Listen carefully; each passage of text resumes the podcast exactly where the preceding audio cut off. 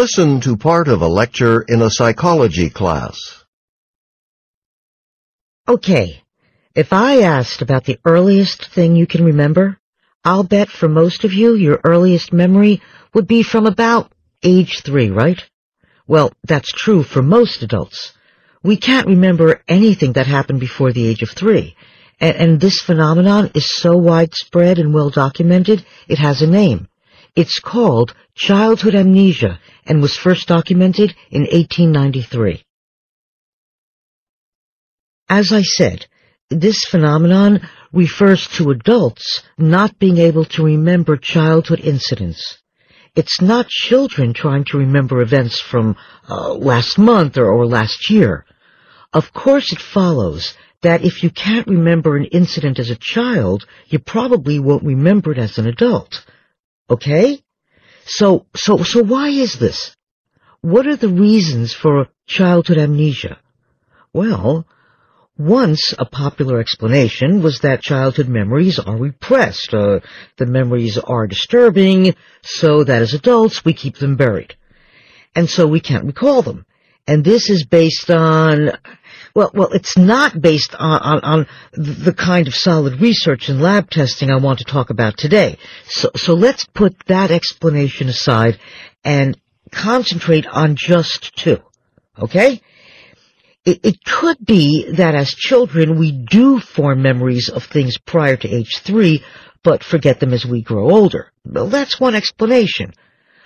Another possibility is that children younger than three lack a, lack some cognitive capacity for memory.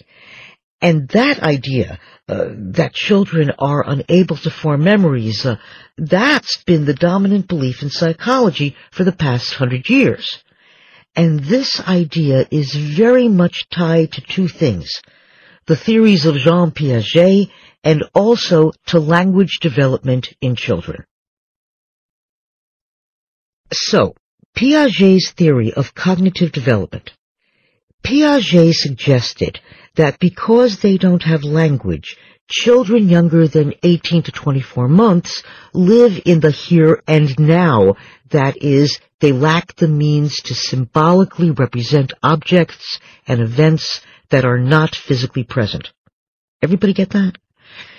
Piaget proposed that young children don't have a way to represent things that aren't right in front of them. That's what language does, right? Words represent things, ideas. Once language starts to develop from about age two, they do have a system for symbolic representation and can talk about things which aren't in their immediate environment, including the past. Of course, he didn't claim that infants don't have any sort of memory. It's acknowledged that they can recognize some stimuli, like faces, and for many years, this model was very much in favor in psychology, even though memory tests were never performed on young children.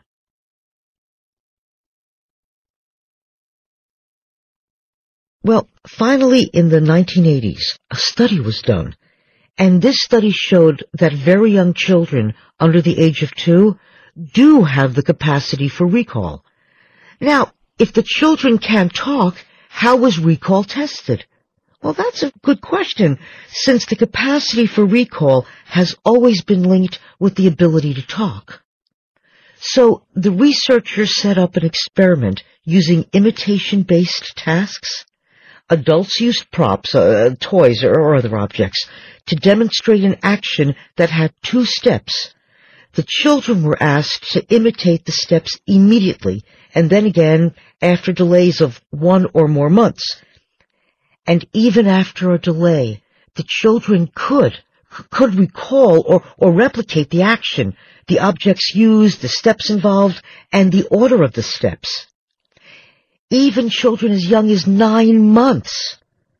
Now, tests showed that there was a faster rate of forgetting among the youngest children, but most importantly, it showed that the development of recall did not depend on language development. And that was an important finding. I guess I should add that the findings don't say that there was no connection, uh, no connection between the development of language and memory. There's some evidence that being able to talk about an event does lead to having a stronger memory of that event. But that doesn't seem to be the real issue here. So back to our question about the cause of childhood amnesia.